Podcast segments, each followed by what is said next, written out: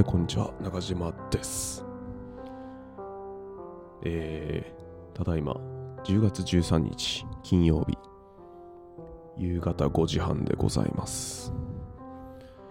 今日は仕事の方は休みで、家の農作業を手伝っていたわけですね。で、まあ、昼にそのまま、昼にそのままノート書いて、トレーニングしようと思ったけど農作業で疲れてお昼寝をしてしまいましたね。はい。でやっぱ昼寝してもやっぱトレーニングってすげえなってのがやるとめちゃめちゃ目覚めるしほんとなんだろう。溜まってる毒素をなんか前も話したなぜ鍛えるのかって回で話したと思うんですけどやっぱ刺激を与えることでめちゃめちゃ多分体デトックスされてるんでしょうね。うん。こんだけ目覚めるってことは。めちゃめちゃなんだ血液とかの循環が活発になってめちゃくそパンプアップしましたねおかげさまで。一応その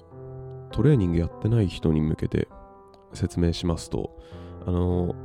トレーニングやってない人でもそのパンプアップって言葉は聞いたことあると思うんですよ。要はパンプアップってどうなどういう状態かというとその筋肉を、まあ、収縮、まあ、筋肉に負荷をかけて動かすことによって体はやっぱそこに刺激が加わってるから栄養とかあとは赤血球とか酸素とかをそこに集中的に与えるわけですね。そこに集中的に血液をしゅん？そこに血液を集中させないとやっぱ体からしたらそのトレーニングって筋肉の破壊行為だからまあなんだろう。下手したら自分の体が怪我するわけなんですよ。トレーニングやった後、あの筋肉痛とか、仕事終わった後筋肉痛とかなったことある方いると思うんですけど、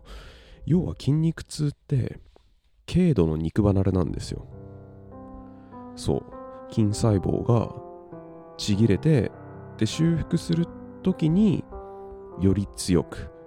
次また同じ負荷が来ても耐えられるようにより強くなっていくわけですね。だから逆に言えば、重度の筋肉痛が肉離れってことなんですよ。まあ、僕は一回高3の時か、今は結構ヨガのおかげで体柔らかくなりましたけど、その高3の時は、めちゃくちゃ体硬かったんですよ。前屈しても、指先に、ん？足の指先に手が届かないとか、全然当たり前だったんですよね。その状態で高3の受験期ですよ。体育祭で、僕はそのリレーの選抜メンバーだったので、帰宅部でしたけどね。帰宅部だけど、リレーの選抜メンバーとして、まあその体育祭の練習で走ったわけですよ。そしたらもう右の前ももが走り出した瞬間、バチーンみたいな感覚になって。で、それでまあとりあえずその練習を走り切ってあまりにも痛すぎたから、えー、あの前もも伸ばすストレッチあるじゃないですか。足を足をその曲げて曲げてそのお尻の方に足の裏をくっつけてぐーっと前もも伸ばすストレッチ。それをやったら足伸びなくなっちゃったんですよね。うん。まあそれ多分筋肉が、まあ結果としてはその肉離れになってて、あの、足の太ももを横から見たの時を想像してほしいんですけど、その前半分のももがざっくりさ裂けてたんですよ。うん。ほんとレントゲン見せてもらって ちょっと僕もドン引きしたんですけど、ざっくり裂けてて。で、やっぱ裂けてるからめちゃめちゃ筋肉が熱持ってるんですよね。うん。修復しようとして。あまりにも暑すぎて。家か家帰って保冷剤ずっと当ててたけど 全然気休めにもならないかったと。いった経験をしたわけです。パンプアップの話ですね。そう。パンプアップから肉離れまでちょっと一旦脱線しましたけどそう。パンプアップに戻すと、まあ、要はそうやって自分の筋肉がその怪我っていう状態にならないようにするために栄養をより多く送るわけです。で栄養とかが栄養とか血液とかがより集まった結果筋肉が、えー、多少普段の状態より膨らん膨らむと。そこに血液とかが集まってるからね。だから膨らむから、えー、パンプアップ。それがパンプアップしてる状態っていうことなんですよ。なんでパンプアップの話になったんだ？あ、そっか、普通に筋トレしてたって話か。うん。まあいいや。そう、今日はね、ちょっと今回はマジで話す内容を決めずに見切り発車で撮り始めてますので、はい。まあそう、普段そのトレーニング、いつも朝にやってるんですよ。朝起きて、朝起きてもう一発目にトレーニングから休みの日だったら始まるんですけど、まあ今日は作業してたから、作業をやって、農作業をやって、昼、まあ、12時ぐらいまでやったか。6時半から12時ぐらいまでやって、まあ今日は一旦終わりと。まあまた明日もやるんですけど。で、それでそっから一回ご飯食べて、で、それで昼寝を挟んで、で、トレーニングになったわけなので、久々に昼下がりにトレーニングやったわけですよ。だいたい3時手前ぐらいにトレーニング始めて、で、トレーニングやって、終わって、で、それで、まあ、3時半ぐらいか、からウォーキングを始めたわけですね。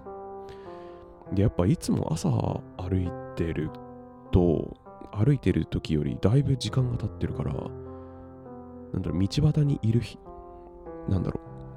う、道端に、道端で遭遇する年齢層だったりとか、あとは人の感じとか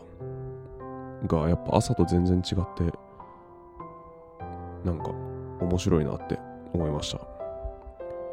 めちゃめちゃ鳩がいましたね。朝朝なんかね、鳩って朝見るイメージないんですよね。昼以降に、うん、昼以降にしか見ないイメージ。昼から夕方までの時間にしか鳩って存在しないような 存在しないイメージがありますね。す、カラスは、カラス逆に昼間見ないな。まあすごい僕の偏見ですけどね、これ。スズメがだいたい朝6時から9時ぐらいの間。でカラスも6時9時とあとは夕方4時から6時ぐらいに現れて。で鳩はそのスズメとカラスがいない時間をいない間を埋めるかのごとくお昼に11時ぐらいから4時ぐらいまで見かけるイメージですね。で、まあ、それでそう、歩いてて、ちょっといろいろ考えてたわけなんですけど、まあ、あの、自分なりのそのストレス管理方法とかを、職場ではだいぶ実践できるようになったんですね。でも、日、家での生活で実践できてねえなって思って。インプットをしたことも、やっぱ意識、本当インプットしただけじゃ本当意味ねえなって思って。インプットして生活に落とし込むのって結構大変だなって思いながら歩いてました。やっぱね、人間、うん、本当やっぱまあ一回で、一回得ただけの知識だったら、なかなか実践ってのは本当に本当に 意識して最初動かないとマジでできん、うん、全然できないしそういえば忘れてたみたいな風になっちゃってるからまああれですよね職場だったらどうしても避けようがないストレスとかが発生するからやりやすいけど家だったらねストレス避けようと思えば全然避けられますしね。うん。人混みが苦手だったらまあ僕はその人混みに行くと結構その刺激を受け取ってしまうからあんま行きたくはないわけですけど。例えば人混みに行きたくないんだったらその時間帯を避けて行動するとかね出かけるんだったら。あとはそもそもそんなとこ行かないとかそうやってストレス源を避けることはできてるけど。家で家でなんかそうやって瞑想だったりとか自分の内側に意識を向ける行為って意外とできてないなって思いました。っていうのを考えるとまだまだ生活の中に落とし込めていないなとか思ったり思わなかったりなんですけどね。うん。であとはえー、なんだろう。最近のことだと、まあ、4時半起きをもうやめたわけですよ。4時半起きをやめて5時起きもしくは6時起きになったわけですね。でやっぱそういう生活になると今までその4時半起きをやのおかげで確保できていた読書の時間っていうのがもうなくなってるわけですよ。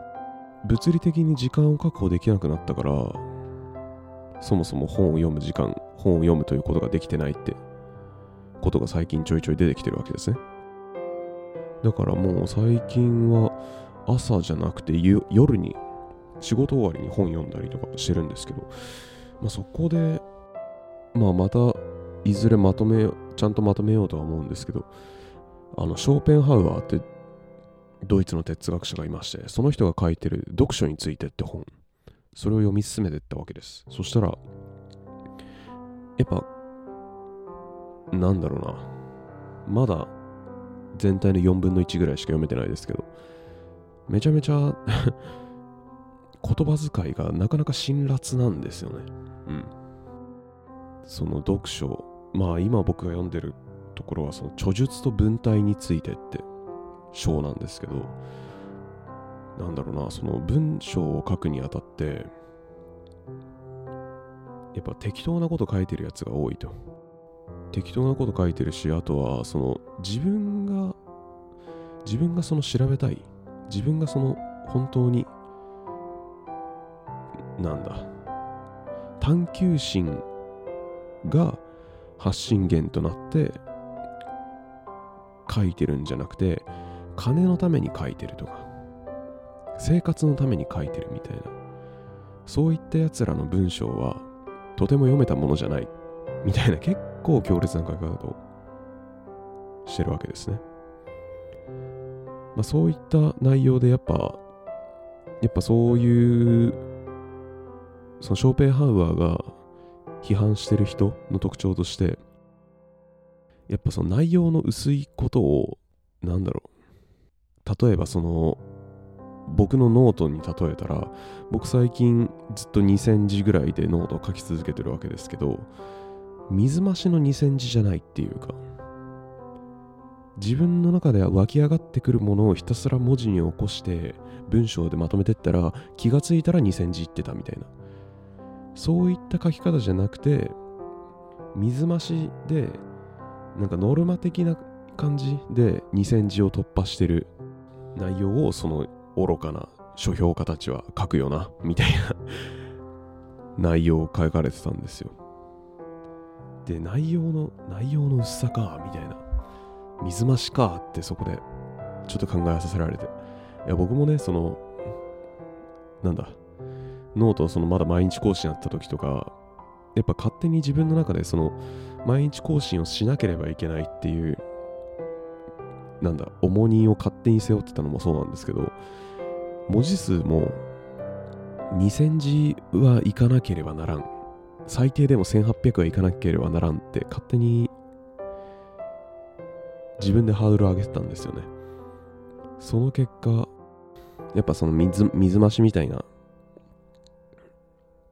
内容になってしまったノートも正直存在するんですよ。で、この水増しの状態をなんか例えてみたら、なんか水溶液に似てるなって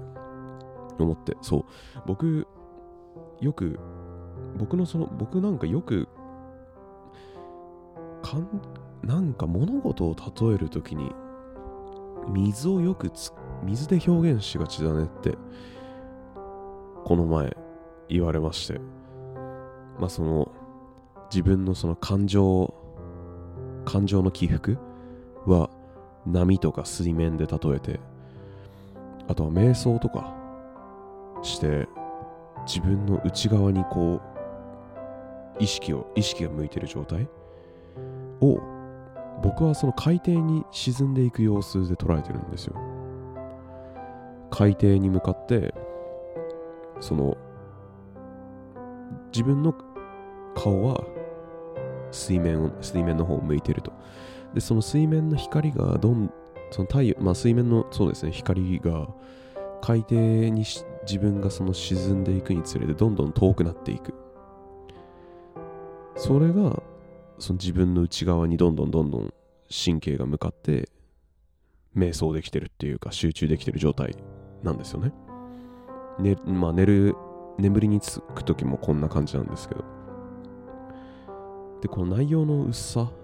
に関してはまあ水溶液だなって思ってまあその内容、内容をね、うん、なんだろうな、お酒、お酒で例えましょうか。その内容、伝えたい内容がリキュール。で、文字数がその割り物で例えて、まあやっぱその2000字って内容は、人によっては、その、例えば緑茶杯だったら、まあ、ちょうどいい、ちょうどいい分、分配で割れてるのかもしれない。またある人にとっては、なんだよ、内容が全然ねえじゃねえかと。えー、リキュール1に対して緑茶が9で割ってんじゃねえかって内容だと捉えられるかもしれないし、逆に内容が濃すぎるみたいなね、2000字あっても内容が濃すぎるみたいな。もはやこれ、焼酎を緑茶で割ってるじゃねえか。ん？違うか。もはや、えー、緑茶を焼酎で割ってるような文章じゃねえか、みたいに思う人もいると思うんですよ。この内容の薄さってのは、をまたこうやって水溶液で例えたら、なんか自分の中で分かりやすいなって思って。まあこれもまた歩いてる時に思い出したんですけど。で、あとあれですね。その、またちょっと話戻るんですけど、その自分の生活でその歩いている時にその自分のその普段の生活の中で内側に意識を向けるようなん？内側にん？内側に意識を向けるように意識して動けてないって話なんですけどそれに歩いてる時に気づいてでそれちょっと呼吸法とか変えたりしてでそれで呼吸法とか変えたりしてでそれで内側に意識を向けられるような状態を作って歩いてたんですよ。それで気づいたんですけどあれ外でやっちゃいけないですね。うん。あの普通に車にひかれそうになりました。危ねえ。気づかねえんだ。うん。なんかもうねそうそんな、なんだ、僕が普段歩いてる散歩道って、そんな明確に歩道とか分かれてないんですよ。うん、路側帯があるわけでもないし。住宅街の中とか結構歩くから、気がついたら、気がついたらほんと視界の脇に車が存在してるみたいなことが結構あって。あ、これ やりすぎもいけねえなって思いました。はい。まあ、そんな感じで、えー、特に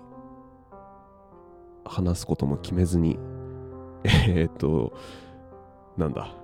薄いお酒みたいな収録になってしまったと思いますが、まあ、たまにはこういうのもいいでしょうと。いいのかな？まあ、いっか。まあ、はい。今回は結論とか特にありません。ただ、ただの雑談会でございました。はい。ということで、今回も聴いていただきありがとうございました。それではまた。